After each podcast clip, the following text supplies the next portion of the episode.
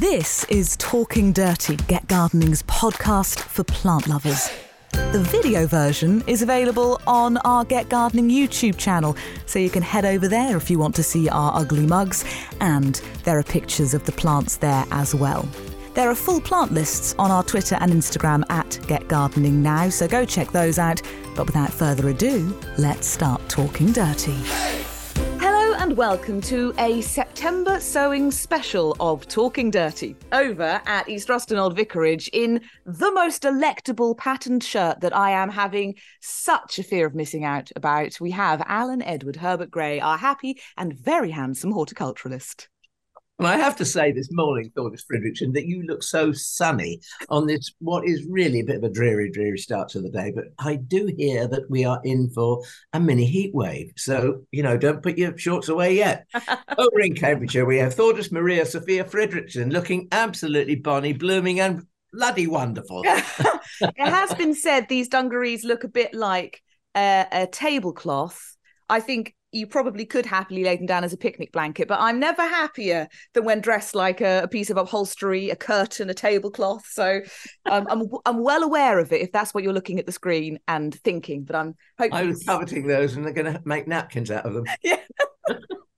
they would make many napkins. This is quite, quite a big set of dungarees. Oh, I see now, the reason we thought we would do this September sowing special is partly for my benefit because I've been building up a whole list of things that I want to sow in terms of making my life easier um, and giving my sort of spreading my jobs out so that uh, as I get busier and busier with an ever more hectic small person, I can fit things in. Obviously, lots of you very busy, so this this works for you as well.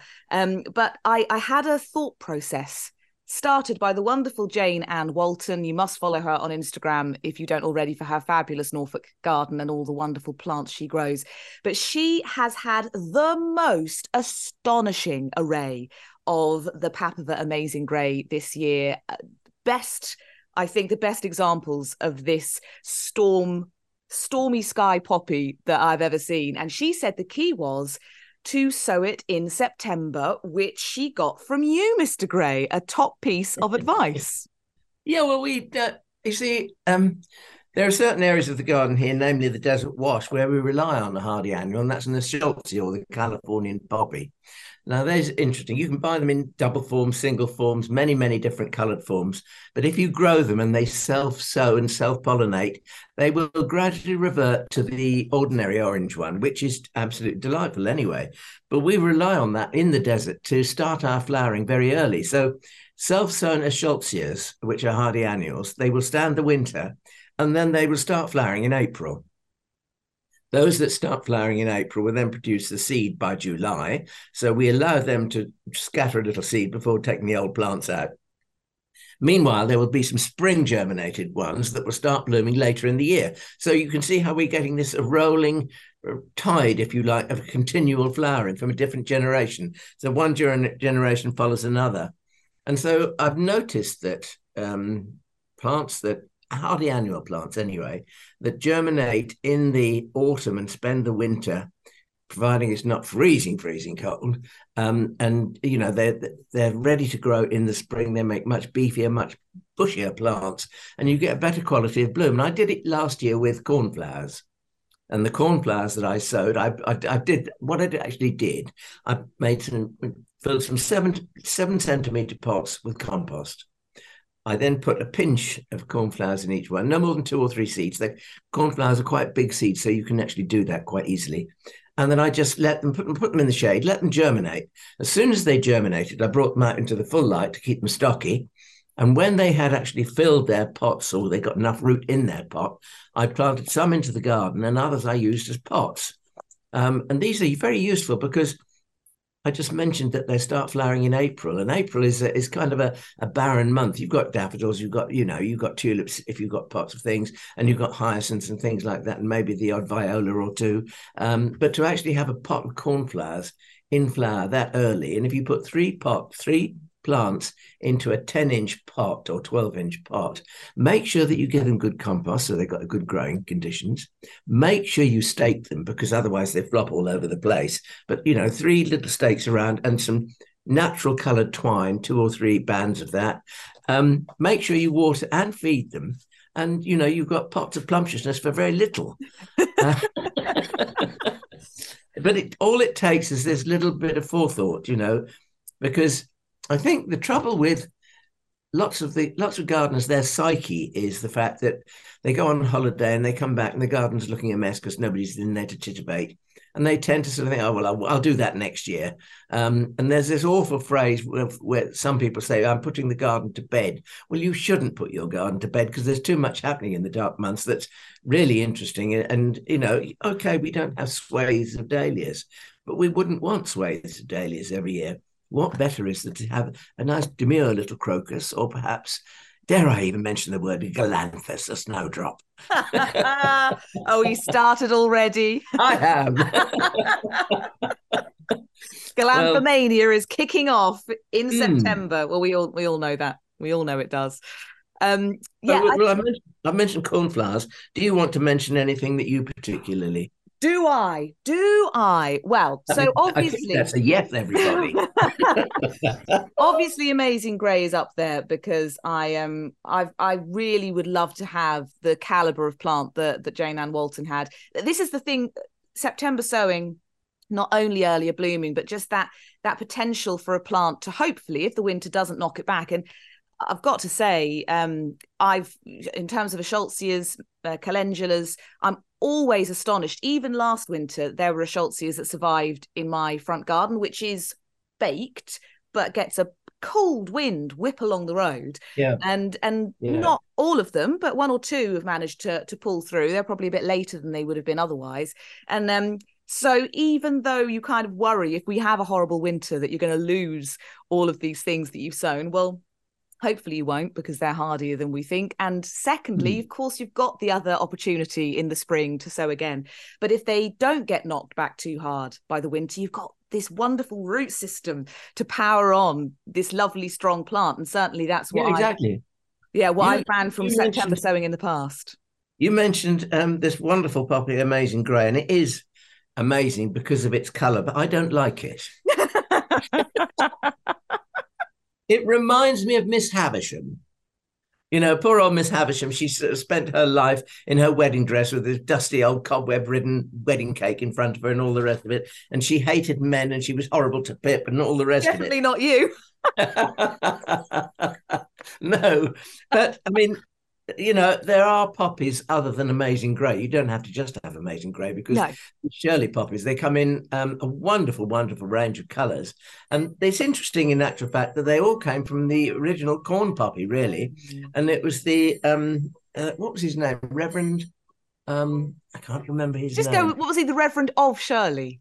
No, he well, he was a Reverend. He lived in Shirley in, yeah. in Surrey, and that's where the Shirley poppies uh, were, were, named. He selected the colours, um, so there was suddenly um, a corn poppy that was slightly lighter or paler, and he saved the seed from that, and then rogued out all the red ones. So we gradually got to this um, stage where we're at today, where we as well as amazing grey, which is an incredible color, I have to say, because it's so um, it's so what, what should I say? It's so unpoppy like, I guess. Um, but you know, there are all the other lovely sort of soft colors as well, um, sort of kind of biscuity creams and bright pinks and pale um, lavender colors and yeah. all those sort of things. I mean, you know, so you don't have to have the grey one if you don't want to. On a different line, like like um, I assume you could, could you September so ladybird poppies? I've never tried that. Yes, but... you can. Yes, you can. I mean, they're uh, Papaver commutatum. I mean, the the the ladybird poppy is um, a, a, gem of a thing. Once you've got it in the garden, providing you're not too too meticulous with your weeding, you should be able to save one or two. I could and never think, be criticised you know, for being too meticulous with my weeding. well, you know, some people are. Some people can't bear to see a single little blade of grass out of the way. And if I if they see a weed in my garden, they're very quick to tell me. Um, I won't take any notice. It doesn't matter.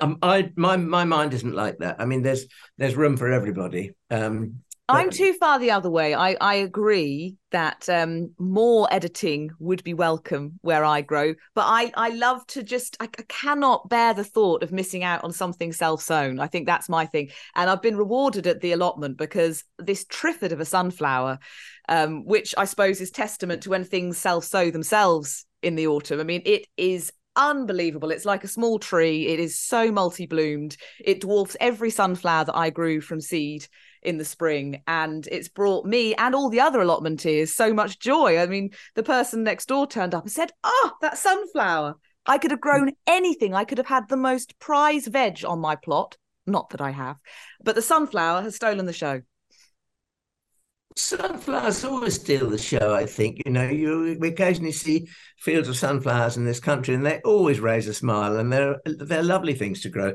They're great things for children to grow because they're simple and quick and easy. I'll bear that. Um, and if you want to do, yeah, if you want to do height, we'll do height. But I think there are some of the loveliest ones today are the multi-headed plants that give you a little bit extra um, blooming time and all the rest of it. So I mean, yes, they're a great plant, but I think they are um, sunflowers. I would say are a spring sowing, yeah. not not a winter sowing. No, no. Un- unfortunately, I um, suppose you just have to wait and see what nature does on that front. If a little seed happens to be yeah. nestled there and uh, and germinates you know, you, right time. If you, keep, if you keep your eyes open at the start of 2024, when spring starts in March, and you look around, I remember we were driving through. Um, it was uh, it was Fakenham actually, a little town in Norfolk called Fakenham, and we were driving through Fakenham, and we just driving through. And I mean I'm a nosy person. I love to look into the driveways. And you know especially if you've got a nice piece of old architecture I want to have a look and see. And there was this driveway into this house a, gravel driveway into this house in the middle of, of Fakenham and on the sides of the gravel drive there were pot marigolds. And they were just starting to flower in March. And I just thought well they must have been there the whole winter. That is fantastic. And you know that wonderful bright orange I mean, they've reverted to their original sort of types of it, but it was a lovely bright orange and a, a great show, I think, at, at, that time of the year. And talking about self-sown plants, we were clearing an area yesterday um, where we hope to have a trial uh, for the next three years of hedychiums or gingers, um, which will be exciting to do. And Graham and I were there and, in discussing edging the beds and you know what we're going to do and everything. And uh, he said, "What's that?" And there's this enormous tall plant with its spear-like leaves, and it's a self-sown. But what is it? A Kniphofia. So it's a red hot poker that we didn't put in that. There's never been Kniphofis in that area of garden. I mean, it is surrounded by hedges and completely divorced from the rest of the garden. Um, and so, how did it get there? Who knows? It deserves to stay. Oh, sure it does. I mean, self sowing, I suppose, uh, leads us down this slightly, if you have a forked path of September sowing, you've got the things that will readily germinate and then overwinter. And I suppose you've got the other things where you sow them and you're basically kind of sitting and waiting and hoping that the winter cold will will stratify them, will yeah. do hard work that you otherwise would have to do by hopping them in and out of the fridge. Certainly, um, Briza, uh, the sort of quaking grass, yeah. I um forgot that I chucked some seed down in the front garden because I hoped to have a little bit, little, ended up with quite a lot of it. Uh, chucked some seed down, forgot. Then obviously winter did its work. And at some point this year, I was like, what is all of this grass that's turned up in my front garden? And then yeah. realized I'd put it there. Uh, but there are, there, there are some of the things I would like to try at the allotment in a little cut flower patch is sow some things that well, probably won't that. do anything until next year, but hopefully will save me some work um uh, if i get them in in september maybe they'll they'll do their own sort of stratifying and germinate next when, year when we when we mentioned this i i actually put two things together. One was Briza Maxima, which is the quaking grass, which you've just been talking about. And this really is for cutting. I mean, they're decorative enough anyway, but if you want to have a, um, a, a row of cutting material, and the other was Ammi majus and mm. Ammi visnaga, both of them, will make much better, more vigorous, and um, taller. I mean, you might not want taller, but I mean, you know, more heads for cutting if they're, if they're sown in the autumn. But you don't want to be too late. I mean, today we're recording this is the first of, September. It's the first day of autumn. Um, and we're in for a heat wave next week. So yeah, in, summer, ideal time. Another lovely grass is, which is I think ideal for the cutting garden, is Hordeum jubatum, the squirrel grass. Um, it, it, you know, it's just one of those things that is lovely. And don't forget when you're thinking about cutting flowers, um, the annual delphinium larkspur. Mm. It's I think its proper name is consolida. Um, but all the lovely larkspurs you can get. I mean, get them in white, pinks, purples, blues, um, light blue, dark blue, and so on and so forth. And if you want to, I'm not saying you have to, but they're slightly out of fashion at the moment, but they're one of the flowers that you can actually dry very well. Mm. What you do is you pick them up, pick them as they're about to open their buds and they're showing some color, hang them upside down. Uh, don't bunch them too close together, individual stems if you can. Hang them up and let them dry somewhere where they, you know, an open shed or um, a porch or something like that. Um, and the, you know, you get the most wonderful natural bunch of flowers for the, the whole winter if you want that. Mm. Well, talking of, of drying things, of course, seed heads, well worth, like I suppose with the quaking grass, growing things that give you beautiful seed heads. Nigella, obviously, one of them, and there are lots of different uh, Nigellas. I think I'm going to try Delft Blue for the first time uh, at my allotment because I've not grown that one before. Um, but I'm also I haven't grown it for a couple of years. But the Scabiosa stellata, the little ping pong, yeah. the, the wonderful ball seed heads. Um, they're so perfect, and I've never grown enough to have them in any kind of arrangement. I've just sort of had a plant in the garden, but that's one I'm hoping to try from a September sowing, and then just sort of see uh, what happens. The other thing, of course, we haven't mentioned it even, but we're um, a plant we haven't mentioned yet, but um, we will. It's um, for cutting anyway. Sweet peas. Yes. Now, if you've got if you're growing sweet peas, it's worthwhile making yourself um, making a very rich bed for them if you can. So if you can, if you can take a, a trench out about two spades depth, um, and if you line the bottom with some really really well rotted manure, because peas are peas are very deep rooted plants, and they will actually. That's why you sow them in in root trainers, those long slim root trainers, so the roots go down, um, which defeats the object to me when you see sweet pea seedlings for sale. They're crammed into a tiny little flat pot. Um, and you think, well, what's the point of them? People will probably tell me I'm wrong, but I don't think I. But anyway, if you make your trench and you, and line it with, and you know, an old trick is to also line the tre- line the trench with with newspaper because newspaper the only reason is because it, it retains the moisture and it gradually rots down. But it does retain moisture because the one thing that sweet peas want, if they're to carry on for a long time, is plenty of moisture. Now mine didn't get it this year, so we had a we had a very prolific but very short season. And you know, if you don't give them water, the stems get shorter and shorter and shorter and shorter until there's oh this tiny little bit. so yeah, that's so that's another one. But I mean, the list is endless of plants that you can sow in the autumn. Um, I think that corn cockles another good thing. Oh, I love corn cockles. Yeah, well, agrostemma. Um, there's a lovely, lovely white flowered one which has almost like a little black eye, and if you sow that, and I saw it grown in a garden, which I th- and, and I thought was a delightful way of growing it, and there were clumps of about ten or fifteen plants together, all the way down the border. So you had this lovely flash of white all the way down the border at regular intervals. It's a good trick, actually, if you've got a longish border, is to actually have a plant that continually repeats itself down the length of the border because it takes your eye towards the end and you can play about with your colors in between the clumps of whatever it is. Well, it's actually something I was thinking of doing with maybe the ladybird poppy is having clumps of them along the edge of the allotment so that you just mm. get that little splash of red along i've, done it with um with borage this year so as you pointed yeah. out me and all the other allotmenteers will have copious quantities of borage for the rest of our allotmenteering lives but it has been lovely actually just those lovely such a glorious blue borage so yeah. to have that sort of right along the edge of the yeah. the plot was was a joy we did it with with um nasturtiums this year, which I'm afraid have been because this year has been um, relatively moist. Uh, the nasturtiums have grown rather too lush, so the flowers are all underneath the, the, leaves, which happens when the soil is rich and everything else. We grew them as an edging in the vegetable garden, um, and also they became a sacrificial m- lunch for the the large white butterfly, which feasts on brassicas.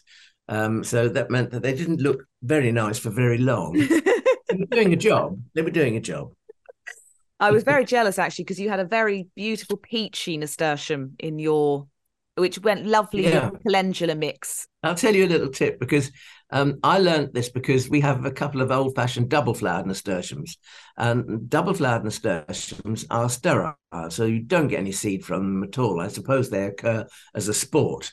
And how do you grow that sport? We grow it from a cutting. And that's how you have to reproduce the double flowered nasturtiums. But it means you can do it with single flowered nasturtiums as well. So if you have a mixed bag of nasturtiums and there's one color that you particularly like and you'd want to have that, not the others, um, you just propagate it from cutting material. It's very, very easy. They root like bilio. I mean, it, it's very, very quick. Um, so once you've got one plant, you're away, and you can have an edging, which is frightfully smart, my dear, because nobody else has it. I actually did that. I don't think he was Ken Aslet in the end, but I uh, I had the um the Tropaeolum Ken Aslet. Uh, uh, uh, yeah, um, tuberosa. Yes. yes, there we go. I couldn't remember yeah. which one. Uh, but that I was growing indoors and it got too tall for my space. So I, I cut it, pinched it out and used that as a cutting and or yeah. a couple of cuttings. And that was, um, I mean, I've, I've, killed it all now, but at the time I had more. more Actually, that's it's worth mentioning, I think, because Tropaeolum tuberosum, um, the variety um, of climbing related to a climbing nasturtium with red and orange flowers, very, very late in the season, slightly glaucous, um, mm. sort of almost clover-like like leaves in a funny sort of way, and they have the propensity to push their new rhizomes up to the surface of the soil, and there'll be this sort of kind of warty looking thing, which is purple on one side and yellowy green on the other. Um, the strain to get is Ken Aslet, and Ken Aslet was named after a propagator, I think, at Kew, and Ken Aslet actually sowed some seed of this um, Tropaeolum tuberosum, which normally starts flowering in October, which is really too late for, for anybody to bother with. Um, but one of the plants that he sowed started flowering in July.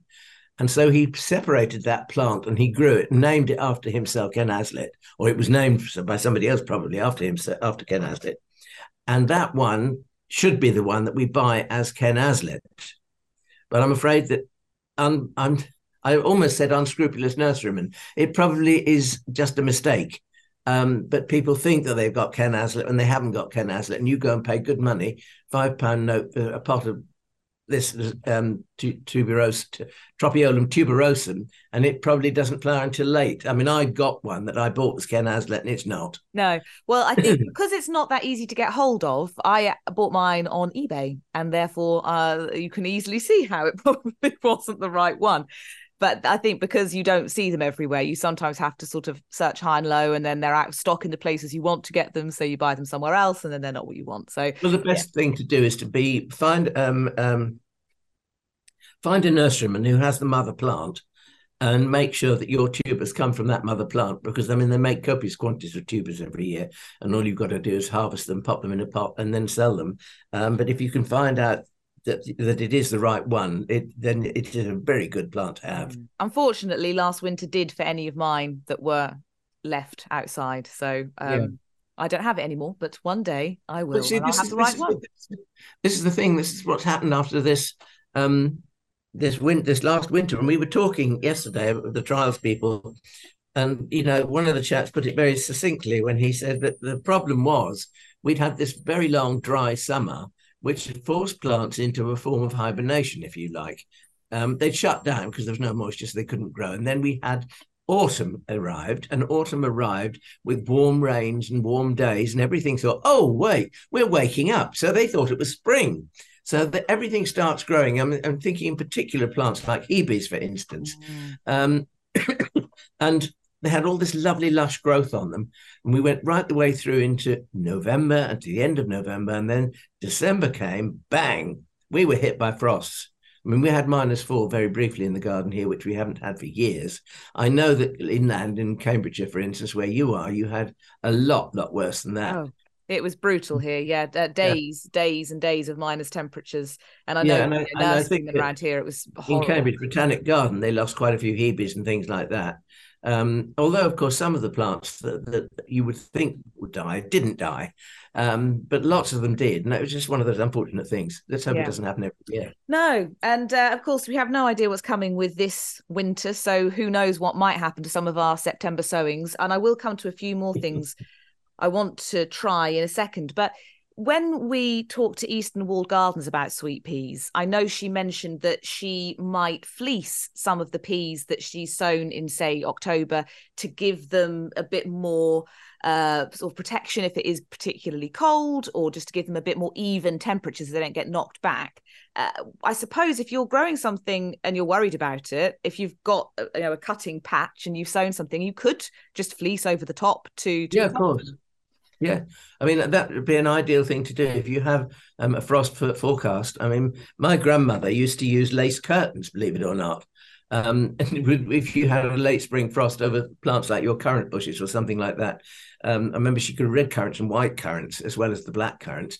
Um, but we used to have to go out and we, we, you know, everybody had lace curtains at their windows in those days, and it was a granny thing, and they were proper old sort of heavy lace, not like the filmy nets that you get today. Um, but they, you know, they were usually used to drape over. And you know, I come from a time when it was make, do, and mend, and recycling was a thing that you did naturally. You didn't even think about it. Um, but you you you repurposed all these lovely new words I'm learning. you were upcycling the net curtains. I was upcycling the net curtains, and and boy, did they work! You know, that was the great thing. They did actually keep the keep the worst of the frost off. So yes, by all means, fleece your seedlings. I'd love to think I'm going to do that. It seems unlikely, but I will have the concept that I might fleece some of these seedlings. Well, you've got an allotment. I mean, you know, you, there there are things that you can grow on your allotment as well for eating. Yes, uh, you know, and it's funny how I have tried, and I have had quite a lot of beans, a little bit of squash, many courgettes. Mm. Thank goodness I only have one courgette plant. Um, I don't need any more. Take, I've made, I've made zoodles. Zoodles are well worth trying if you've never noodled your courgette um, through a mandolin or whatever. It, I wasn't convinced it was going to work, but actually, I had it with some prawns and things through it, and it was surprisingly tasty for my lunch one day. So I've been trying to come up with well, every yeah, way I, possible I think... to use up zucchini. You see, I have a thing about courgettes, and I, I, I really do. I have yet to find a recipe that that uh, uh, that makes a courgette taste of anything. to me, courgette borrows flavors from other other ingredients, much as lots lots of squash varieties do. Um, and I think if I mean, it came to me just then. I mean, if you've got a little, if you make an arrabbiata sauce, which is a bit of a hint of chili and tomato in it, um, and you put that through courgettes, and uh, if you have the luxury of prawns added to it as well, well, of course you've got a delicious dish. Um, yes, admittedly, the prawns probably were doing more for that dish than the the courgette, but. I think courgette so often my problem is I overcook it. So that there is a, a sort of gentle flavour if you leave it pretty crisp. And actually, um, somebody I, I, was trying to think of ideas of what to do with it, and someone suggested making some of these zoodles and just put a few of them through your pasta to sort of make your carb heavy meal a little healthier, which I thought was a nice idea. You cook your pasta yeah. for the last minute, you chuck in a few of these sort of bits of courgette, and then mix them through the pasta just so that it's yeah. less carby not that that well, is normally something I'm you want to look less messy, you could actually do shavings of courgette, which would be quite thin, and they'd be a little bit wider, so they would contrast with the shape of. Yeah.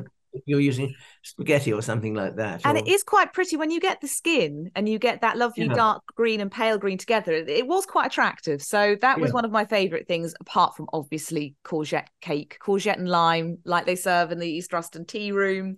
Uh, that was probably my favorite thing I did with the courgettes. But no, I have been growing edibles.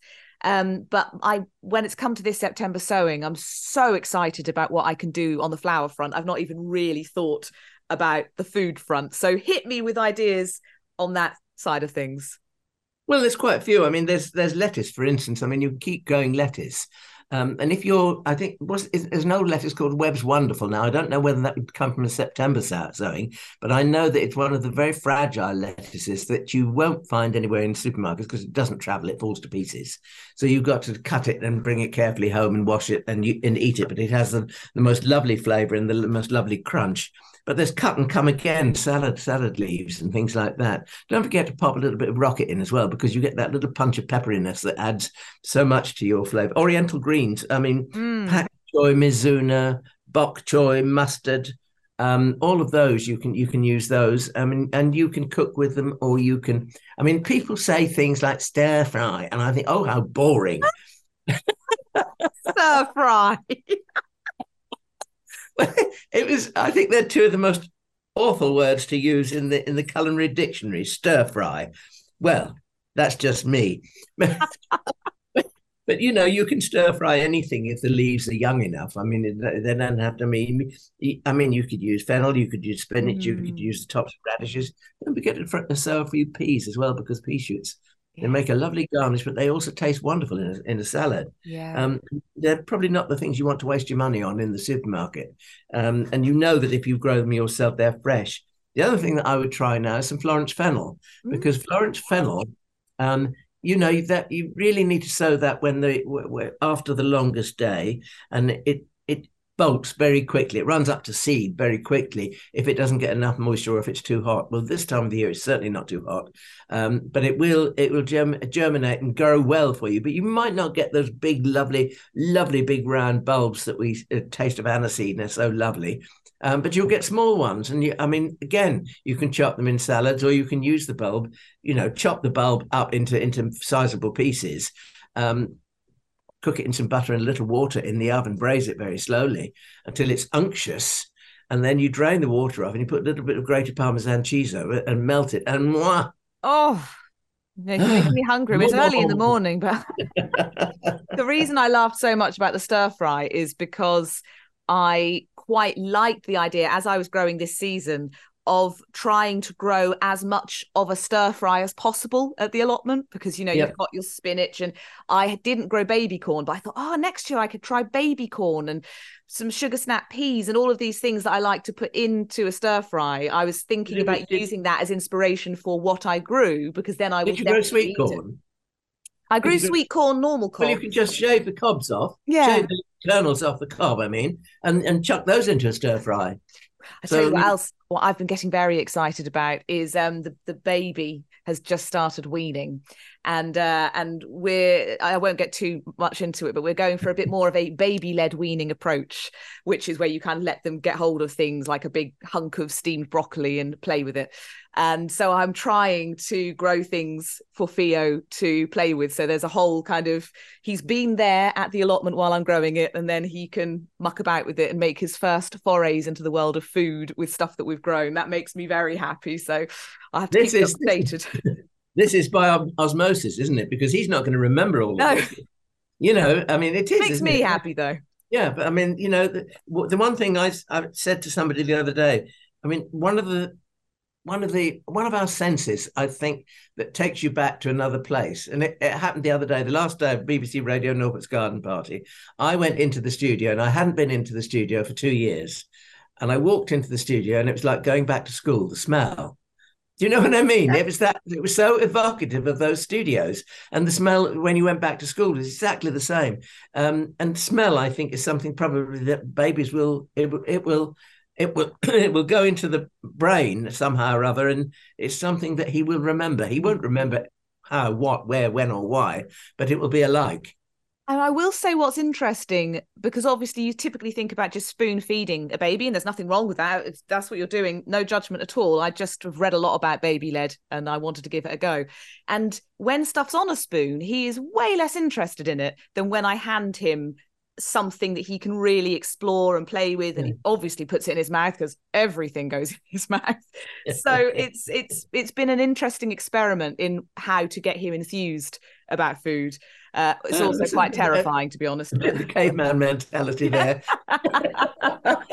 Now back to the flowers. Um, mm. i suppose really the remaining things i would like to talk about are in a flomo category. So floral or plant-based fear of missing out things that I have seen in seed lists and catalogs and thought, oh, I'd like to try those. But I've been trying to focus on things that may possibly come from a September sowing because it will save me work.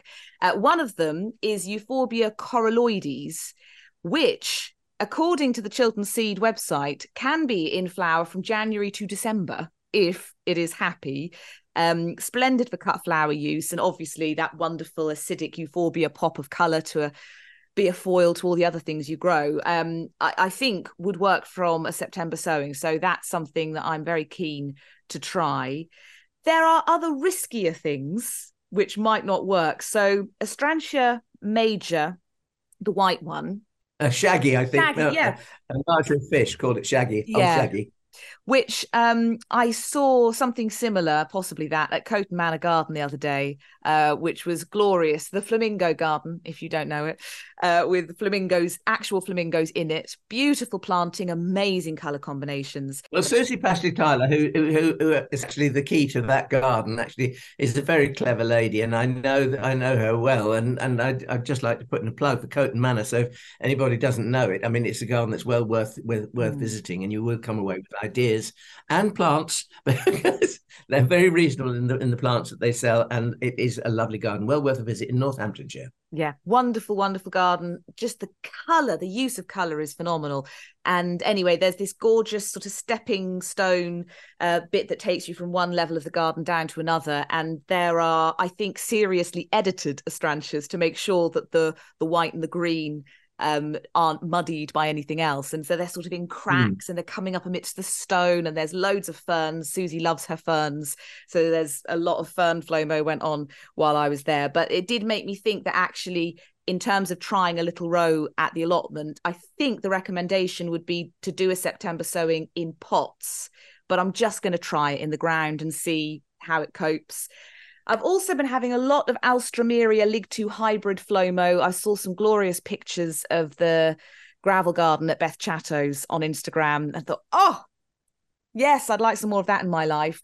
But of course, there is the winter cold to worry about, and it is an exposed allotment site. So whether or not I can A, get any success, B, manage to get it through its first winters, I can try mulching it, I can try fleecing it, I suppose. So that's something I'm going to try, but I suppose watch this Mm. space over whether it's pointless.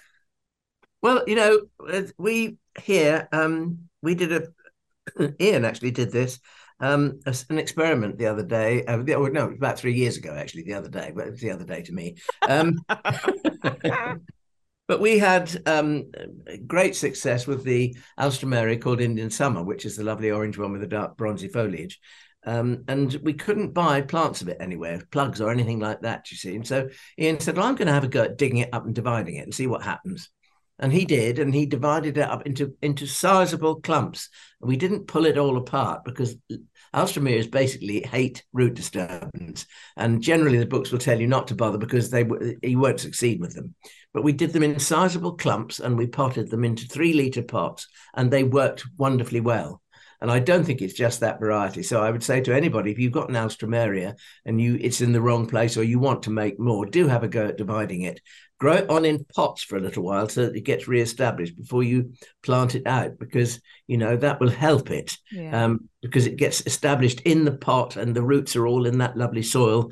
Um, and once they're growing, you can plant them wherever you like. We did it and it was very successful. So I think there's something I would recommend everyone to have a go with. And anyone worried about um Alstroemeria hardiness, Indian summer, people have been saying for years to me that it's hardy, and I bought one and I was worried about it. Came through last winter, and I don't Hmm. think I actually remember to mulch it.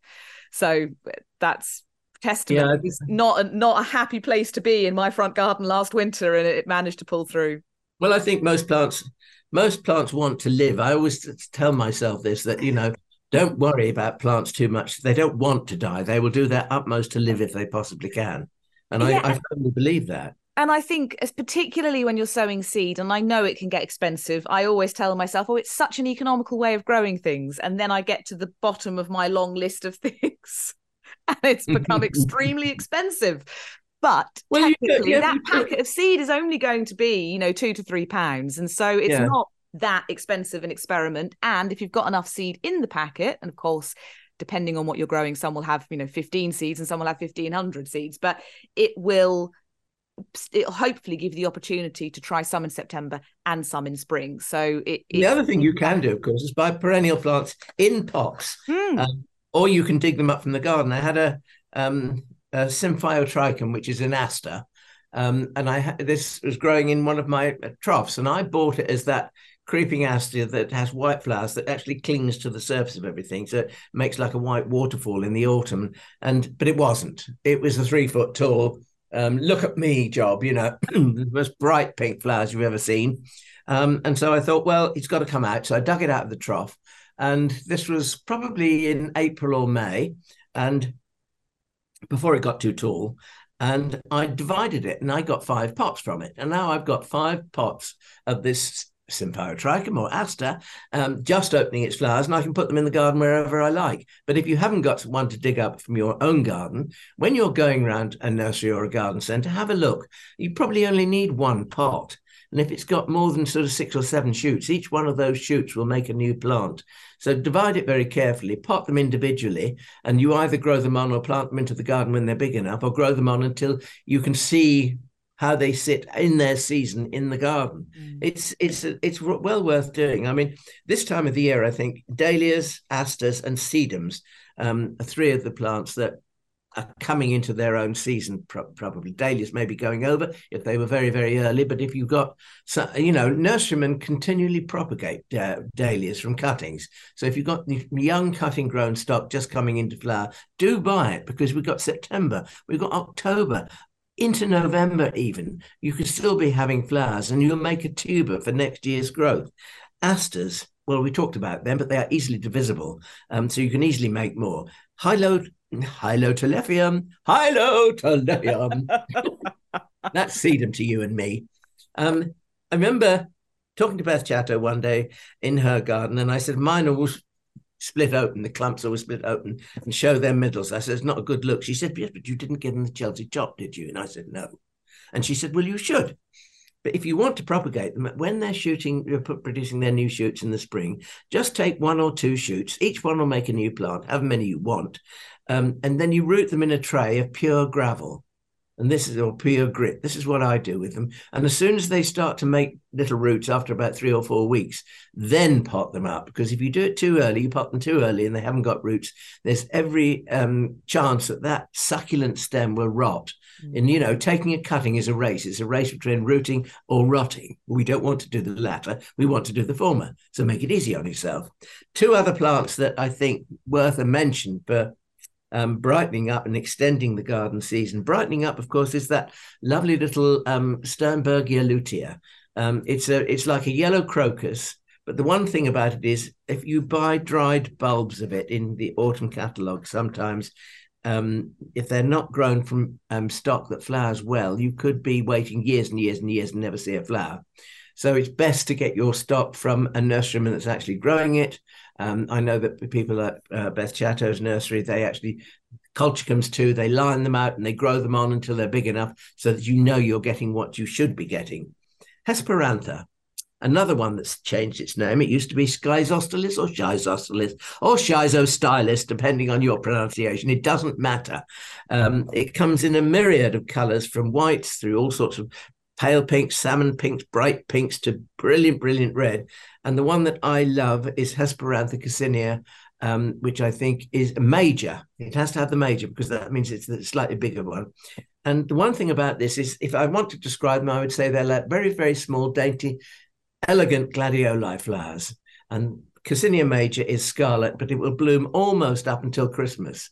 And if you haven't got cold glass, um, you'll have to put up with that. But if you've got cold glass, why not grow them in a decent sized pot and have them in the garden until the weather starts to get a little bit too, well, the days get too short. Put them under glass, they'll continually flower, keep flowering. And you may even perchance have enough to pick for Christmas, the Christmas table on Christmas Day. How's that? Oh, what a thought. And what a thought to leave you with. Uh, we've strayed, I suppose, here and there as usual uh, on our September sowing special. Who would have thought that we would squeeze in a tangent or two, Alan? Well, who would have thought it? I know. The one thing I would say, going back to sowing a seed or two, if you buy a packet of seed, sow half of it and keep half of it. So you've got some to sow in the autumn, and if they if they if they succeed, wonderful. If they don't succeed, you can have another go in March next year. Yeah. I'm looking forward to experimenting with a few different things, and I am sure you will hear about it in future episodes. I should say, fingers crossed, Talking Dirty is back week in, week out, but behind the scenes, it is fairly busy. So if there's the odd week when we don't make it, I apologize in advance. We will endeavor to show up every Wednesday at seven o'clock on YouTube and in all the podcasty places with all of the usual planty appreciation. Um, and until next time, I'm going to go and put my seed order in and get sowing. Happy gardening, everybody. Happy gardening, everybody. Enjoy your seeds. hey, Thordis here. Just to say thank you so much for listening to Talking Dirty. You are now officially our favourite person. If you really liked it, please do subscribe because we'll be back for more plant loving mayhem next week. And as you're our new favourite person, we don't want you to miss out. If you've got a question for Alan and the experts, you can email it to hello at getgardeningnow.co.uk. So happy gardening, and we'll see you, oh favourite person, next time.